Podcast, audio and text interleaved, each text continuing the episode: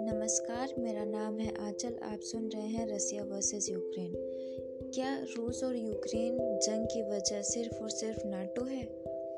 क्या इन दोनों देशों में से कोई भी देश की सोचने की जहमत उठाया कि युद्ध के बाद उनके सोशल, इकोनॉमिकल और पॉलिटिकल सिचुएशन कैसे होंगे? किसी भी रिजल्ट्स पर पहुंचने से पहले हमें कारणों तक जाना चाहिए, हमें रीज़न ढूंढने चाहिए। दोस्तों, आज के इस एपिसोड में मैं विस्तार से चर्चा करूंगी इन सब के बारे में। यूक्रेन की बर्बादी का मंजर दिल दहलाने वाला है। यूक्रेन की बड़ी बड़ी इमारतें, टीवी स्टेशंस मलबे के ढेर हो रहे हैं। लड़ाई कितनी लंबी खिंचेगी इसका पता नहीं, लेकिन इससे बाकी देशों, खासकर भारत जैसे देशों का कितना नुकसान होगा इसका अंदाज़ा लगाना मुश्किल नहीं है।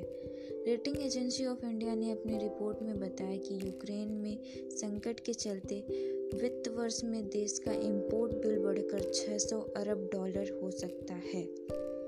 इसका कारण oil, natural gas, gems and jewelleries, edible oil और फर्टिलाइजर के इंपोर्ट पर भारत की डिपेंडेंस और रुपए के मूल्य में गिरावट है। इससे महंगाई और चालू खाता बढ़ने की आशंका है। प्रमुख आर्थिक सलाहकार स्वामी कांत घोष ने कहा है कि अंतर्राष्ट्रीय बाजार में कच्चे तेल की कीमत बढ़ी है। क्रूड ऑयल यानी कच्चे तेल की कीमत बढ़कर सौ डॉलर प्रति बैरल पहुंच गया है, जिसकी वजह से भारत को करीब एक लाख करोड़ की चपत लगेगी। इंडिया रेटिंग्स के मुख्य अर्थशास्त्री दिवेंद्र पंत ने रिपोर्ट में कहा है कि इसके चलते मुद्रास्फीति में बढ़ोतरी होगी, चालू खाता घट बढ़ सकता है और रुपए के मूल्य में गिरावट हो सकती है। इस युद्ध के लिए कौन देश सही या कौन गलत है, ये सवाल थोड़ा पेचीदा है। हमें थोड़ा समझने का प्रयास करना चाहिए कि आखिर मूल वजह क्या है।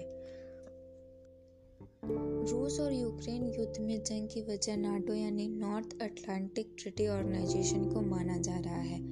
नाटो को उन्नीस सौ उनचास में शुरू किया गया था। यूक्रेन नाटो में शामिल होना चाहता था, लेकिन रूस ऐसा नहीं होने देना चाहता है। नाटो में भारत को लेकर तीस देश शामिल हैं। समझते हैं नाटो क्या होता है। तो मान लीजिए एक देश ए है और दूसरा बी है, और जो देश ए है वो नाटो का पार्ट है और देश बी है वो नाटो का पार्ट नहीं है। तो अगर दोनों देशों में लड़ाई होती है तो ये नाटो मिलिट्री डिफेंसिव है, और नाटो के सारे देश या तो देश ए को सपोर्ट करेंगे, अपने वेपन्स देंगे, या फिर वो अपने सैनिक भेजकर वो जंग में शामिल हो जाएंगे। उन्नीस सौ इक्यानवे तक यूक्रेन रूस का हिस्सा था। अलग होने के बाद भी रूस ने अपना प्रभाव जमाए रखा। यूक्रेन की सरकार भी रूसी शासन पर काम करती थी, लेकिन बिगड़ती अर्थव्यवस्था और बढ़ती महंगाई और अल्पसंख्यक जो रूसी लोग थे वो बहुसंख्यक यूक्रेनियन पर शासन करते थे, जिसके कारण यूक्रेन ने रूस से आज़ादी का ऐलान कर दिया और रेफरेंडम यानी डायरेक्ट वोट से लियोनीद क्रावचुक राष्ट्रपति बन गए। फिर उन्नीस सौ चौरानवे में चुनाव हुआ, जिससे जिसमें लियोनीद कुचिमा ने लियोनीद क्रावचुक को चुनाव में हरा दिया। उन्नीस सौ निन्यानवे में कुचिमा एक बार फिर राष्ट्रपति बने तो उन पर चुनाव में अनियमितता के आरोप लगे।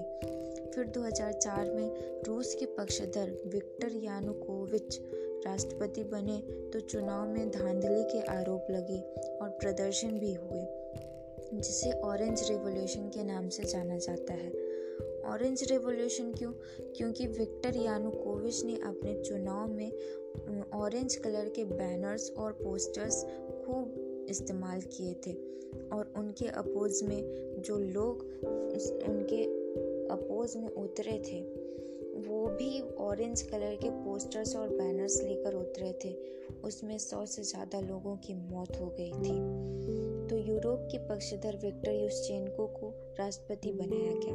दो हज़ार पाँच में यूशचेंको ने रूस से बदला लेने की सोची और रूस का दबदबा कम करने का संकल्प लिया और यूक्रेन को नाटो और ई यू यानी यूरोपियन यूनियन में शामिल करने की बात कही। दो हज़ार आठ में नाटो ने यूक्रेन से वादा किया कि आप हमारे ऑर्गेनाइजेशन का हिस्सा होंगे, लेकिन दो हज़ार दस में बाजी फिर उलट गई और यानुकोविच ने राष्ट्रपति चुनाव में यूलिया टेमसंको को हरा दिया और खुद राष्ट्रपति की गद्दी पर बैठ गए। दो हज़ार तेरह में यानुकोविच ने यूएस के साथ ट्रेड वार्ता को सस्पेंड कर दिया और रूस के साथ ट्रेड समझौता कर लिया। फिर क्या था, कीव में प्रदर्शन शुरू हो गए यानुकोविच के खिलाफ और ये प्रदर्शन काफ़ी लंबा चला। करीब चौदह हज़ार से ज़्यादा प्रदर्शनकारियों की मौत हो गई। यूक्रेन की संसद में यानुकोविच को हटाने के लिए वोट किया गया और यानुकोविच यूक्रेन छोड़कर रूस भाग गए, लेकिन लड़ाकों ने यूक्रेन के क्रीमिया में संसद पर रूसी झंडा फहरा दिया और फिर सोलह मार्च को रूस ने इसे अपने रेफरेंडम में शामिल कर लिया। दो हज़ार सत्रह में यूक्रेन और ई यू के बीच फ्री मार्केट ट्रेड की, की बात हुई। दो हज़ार उन्नीस में यूक्रेन के ऑर्थोडॉक्स चर्च को आधिकारिक मान्यता मिल गई, लेकिन रूस इससे नाराज हो गया। जून दो हज़ार बीस में आई एम एफ ने पाँच बिलियन डॉलर की वित्तीय सहायता यूक्रेन को दी। जनवरी दो हज़ार इक्कीस में यूक्रेन ने अमेरिका से नाटो में शामिल होने की अपील की। अक्टूबर दो हज़ार इक्कीस में यूक्रेन ने बेयर कीटर टी बीटू, जो कि एक टर्किश ड्रोन है, उसका इस्तेमाल अपने बॉर्डर पर किया, जिससे रूस नाराज हो गया। नवंबर दो हज़ार इक्कीस में रूस ने यूक्रेन की सीमा पर सेना बढ़ा दिया।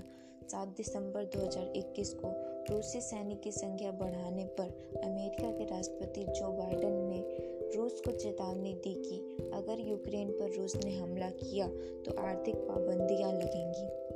सोलह जनवरी दो हज़ार बाईस को यूक्रेन रूस तनाव के बीच यूएसए और रूस के राजनयिकों यानी एम्बेसडर की वार्ता विफल हो गई।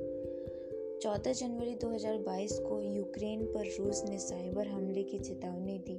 सत्रह जनवरी दो हज़ार बाईस को रूस की सेना बेलारूस पहुंच गई। बेलारूस एक छोटा सा देश है जो यूक्रेन की सीमा से लगता है। चौबीस जनवरी दो हज़ार बाईस को नाटो ने सेना को स्टैंड बाय पर रखा। अट्ठाईस जनवरी को पुतिन ने कहा रूस की मुख्य मांग सुरक्षा थी, जो स्वीकार नहीं की गई। इक्कीस फरवरी को रूस ने यूक्रेन के दो हिस्सों लोहानसक और दोनेत्सक को मान्यता दे दी और उन्हें अलग अलग देश बना दिया। चौबीस फरवरी रूस ने यूक्रेन पर सन ऑपरेशन का ऐलान किया और जंग शुरू हो गई। यूक्रेन की नाटो में शामिल होने की जिद को पुतिन इसे रूस के भविष्य के लिए घातक बता रहे हैं। जानकारों का मानना है कि यूक्रेन के कंधों पर बंदूक रखकर कुछ वेस्टर्न कंट्रीज रशियन बॉर्डर को खतरे में डाल सकते हैं। अपनी सॉवरेनिटी बचाने के लिए रूस ऐसा कर रहा है। नाटो को अपनी साम्राज्यवाद प्रकृति और मंसूबों पर फिर से सोचने की ज़रूरत है। जंग तभी खत्म हो सकती है जब बाकी बड़े देश इंटरफेयर करें। जापान में एटम हॉरर झेलने के बाद लग रहा था कि हम आगे निकल चुके हैं, लेकिन बारूद के ढेर पर बैठी दुनिया आज यह साबित कर चुकी है कि मतभेदों को कभी खत्म नहीं किया जा सकता। ये मतभेद सदियों से चलते आ रहे हैं और चलते रहेंगे। सुनते रहें, मुस्कुराते रहें। Be a good human being.